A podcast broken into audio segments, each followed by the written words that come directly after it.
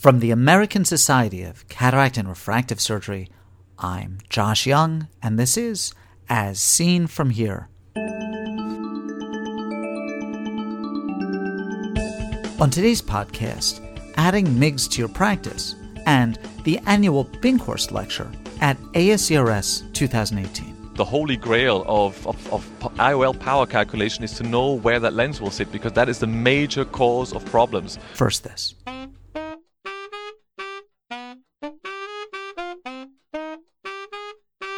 I travel a lot. It's one of the perks of the work I do. As fantastic as Hangzhou or Jaipur or Barcelona are, I'm always amazed at how beautiful my own country is. Nowhere is this more in evidence than in Park City, Utah. Words truly fail. That's why I'm so happy that EyeWorld holds its surgical summit in Park City. Join me in this collegial, informal, and highly educational event in one of the most beautiful places on earth. Go to surgicalsummit.eyeworld.org. That's surgicalsummit, one word, dot iworld.org. I'll see you on the slopes. I had the opportunity to interview a number of people advancing the forefront of ophthalmology during the 2018 annual Congress of the American Society of Cataract and Refractive Surgery. Edited versions of these interviews are presented on the EyeWorld Replay website as brief videos. I'm going to present these interviews in their entirety over a number of podcasts. Today, we hear from John Odette on adding MIGS to your practice, and from Oliver Findl on his Binkhorst lecture. I'm here with John Odette. Uh, John, you're talking uh, uh, on a, on a topic very close to home from uh, me, which is MIGS. Um, and here's how I want to have our conversation today. Um, certainly, there are an increasing uh, number of comprehensive cataract surgeons without glaucoma training who are taking on MIGS, and in fact, that's the population MIGS was developed for in the in the first place. But there are a lot of comprehensive cataract surgeons who are coming to understand that MIGS is really part of um, what a comprehensive practice is and don't have their toes in the water yet. So, what I'd like you to do is to give me the sort of lay of the land and then how people can approach this. I mean, someone's first MIGS case is not going to be a XEN. Uh, so let, us let's, let's have you talk about this a little bit. Right. So uh, as you mentioned, the uh, MIGS landscape is huge right now. Um, there's and I think uh, I have a little different opinion on it, but I don't think there's a right or wrong as to the types of procedures you can use.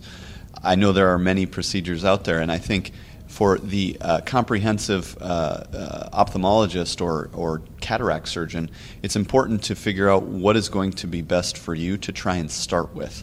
Um, that's not necessarily where you will end, but in order to uh, get going with these, you really have to dip your toe in somewhere.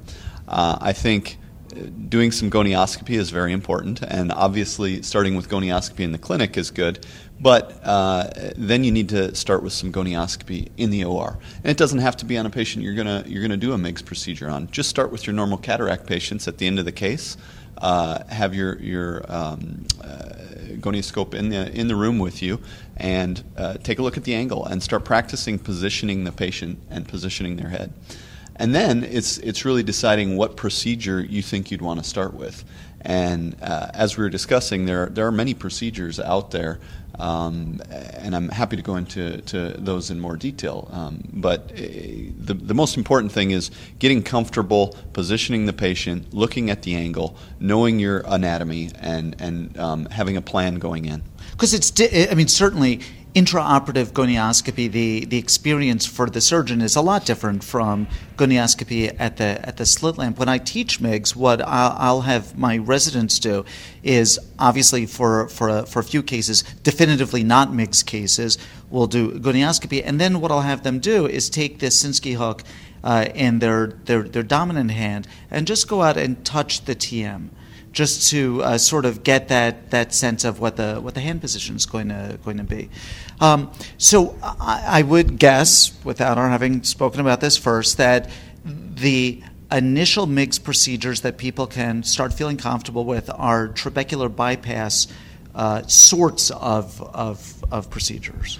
Uh, correct. And so, I, uh, what's common in my practice, um, I've uh, done iStents, I've done uh, a lot of uh, CyPass uh, procedures, I've done some Kahook dual blades, and um, getting into the XEN realm as well. I think from a strictly surgical standpoint, both the, the CyPass and the Kahook dual blade are both really easy places to start uh, surgically. The iStent uh, is where I started, and um, where, where I started too. Yeah. yeah. because it was our first MIGS procedure. So, um, you know, I think from a like I said, from a strictly surgical perspective, that's a little more difficult place to start. But uh, at the same time, if you can do an iStent, it makes these other procedures far more easy. Um, so I don't think uh, uh, starting there is necessarily the wrong answer either. Right, and, and, and you know, it, it's it's not like cataract surgery in the sense that you know if you can't complete cataract surgery in a sitting, it's it's an issue. If you can't get an iStent in, then you can't get it in, and, and no one's really worse off for it. That, that's exactly right. Yeah, and even uh, if you plan to pro, uh, proceed with any one of these procedures and you're just uncomfortable, maybe you get in there and the angle uh, and the head positioning just isn't right, you can always stop. The patient can con- continue on drops, uh, or you can continue, consider an SLT later. There's other things to do. It's not like you have to get this cataract out because you've already got your capsulorhexis done.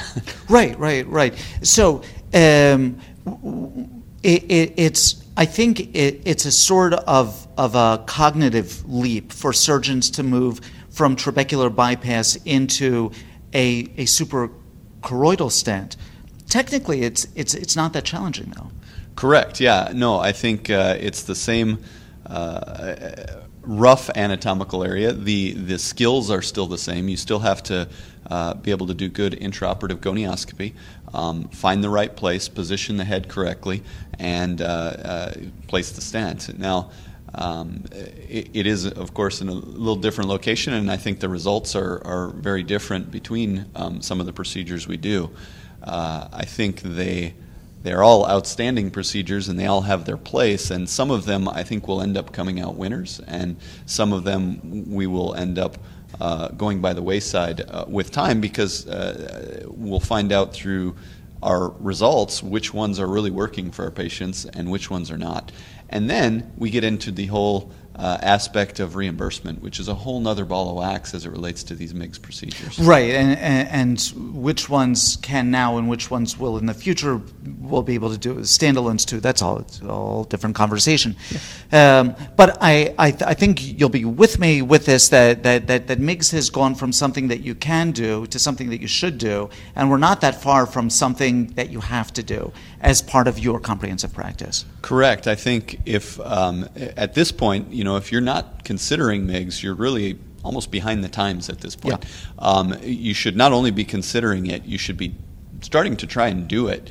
Um, it is not, uh, from a technical perspective, in my opinion, it is not more difficult than a cataract surgery. If you can do a, a good cataract surgery, you can learn to do MIGS um, you're not going to be as good on your first case as you will uh, 50 cases in or 100 cases in. You weren't as good at your first cataract surgery. I mean, you work with residents, you know this, um, uh, on your first cataract surgery as you are 100 in or 1,000 in.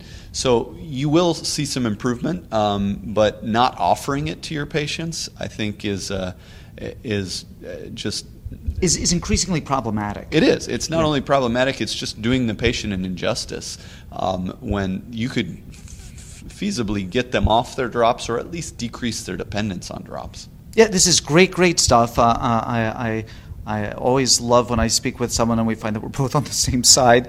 Uh, I want to thank you very much for, for bringing this important topic to us, for making it uh, less intimidating for people who are, who are not doing it, and a little bit of goading too, uh, and for being so very generous with your time with us today. Thank you for having me, Josh. All right. I'm here with Oliver Findl. Oliver, you gave a, a, a wonderful, brilliant lecture. You get an honoree here because you were chosen to give the Binkhorst lecture.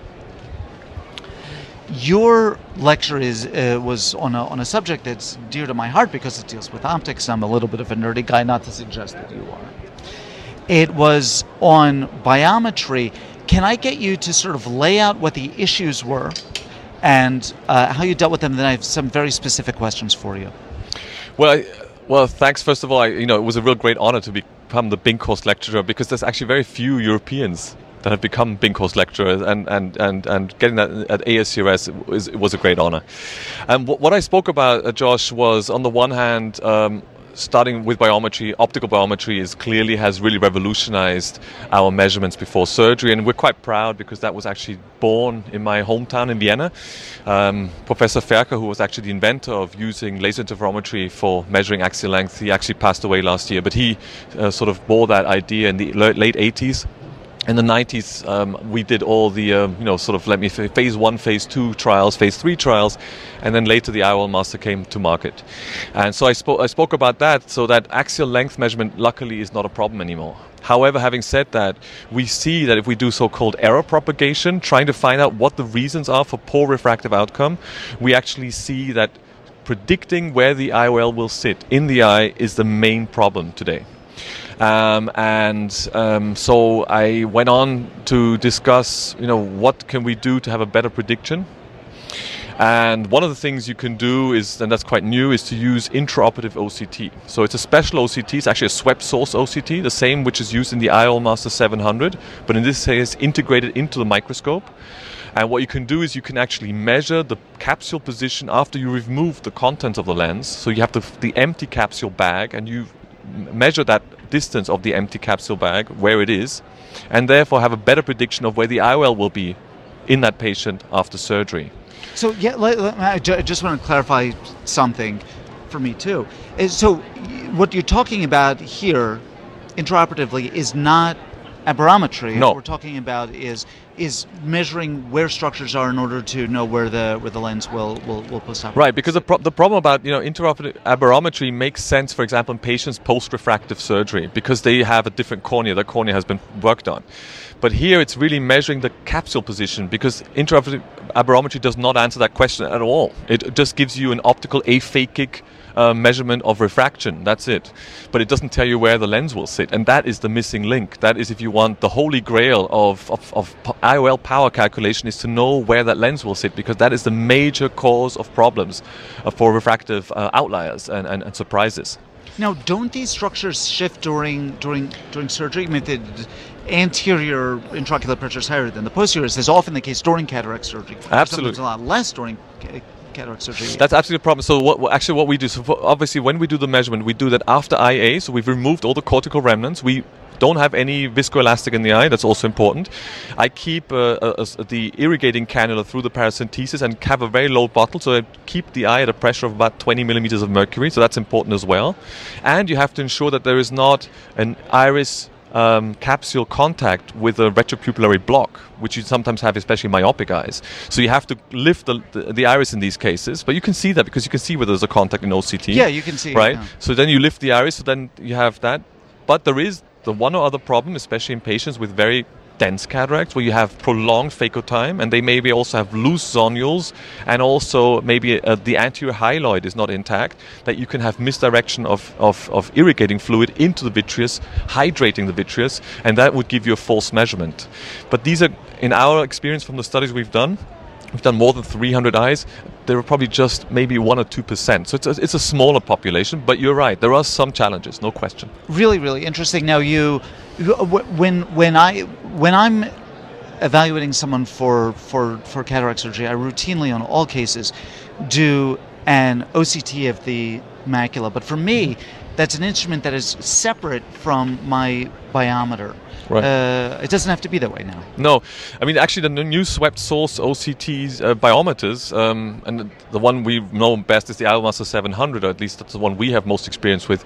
It actually gives you a very very small one millimeter wide OCT scan of your fovea, essentially. And we've done a study where we looked at 120 eyes with some comorbidities. Um, so epiretinal membranes, macular holes, cystoid macular edemas, and dry AMD. And what we saw is that the sensitivity for actually detecting most of these diseases is pretty good. So it's a good screening device. It's not perfect, and obviously you will still need an, a, you know a full-blown OCT if you want to really have better diagnosis.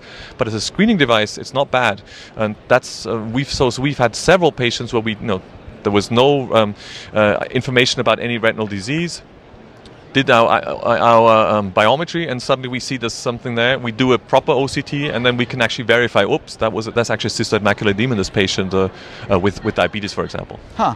Now, if if these had been all the subjects that you covered in the lecture, it would have been a you know wonderful, complete lecture. But it's not, and you also covered uh, some topics with, with toric lenses. Can I get yeah. you to talk about that? Well, because of, you know refractive uh, outcomes is also about astigmatism, and and so uh, we spoke about uh, looked at, at, at outcomes with toric lenses. So we did a study with Peter Hoffmann from Germany, quite a big study, where we looked at who has residual astigmatism. And it turns out it's mostly those with little astigmatism to start with, so with low toric IOLs.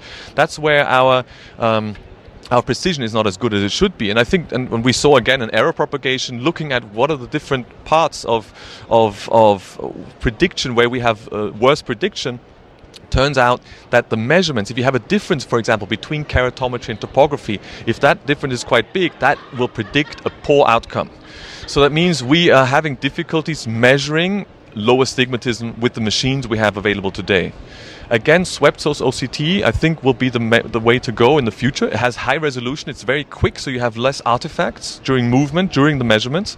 And we also have the posterior surface taken into account, so that gives us better outcomes. Um, and that's what we have also shown in, in, in a study. Um, additionally, you know, obviously you want to align your lens as well as you can, no question. So I also spoke about the techniques and you know technology you have in the operating theater, which helps you align the IOL. Um, but I mean that's something you know we obviously have to try to be as precise as we can at, at any rate. Yeah, this is marvelous, marvelous stuff. Uh, uh, just really, really fun topics, fun things. I know that it benefits patients, but mostly it's a fun topic, and I'm, I'm so happy that most people don't find that fun. Oh my god, this is melts my butter. Uh, Albert, listen, thank you very much for, for, for bringing these wonderful topics to us, and and uh, congratulations once more on a fantastic lecture. Uh, and I want to thank you for the the generosity you've shown us with your time with us today. Thank you. John Odette comes to us from Austin Eye in Austin, Texas. Oliver Findl is chair of the Department of Ophthalmology at the Hanusch Hospital in Vienna, Austria.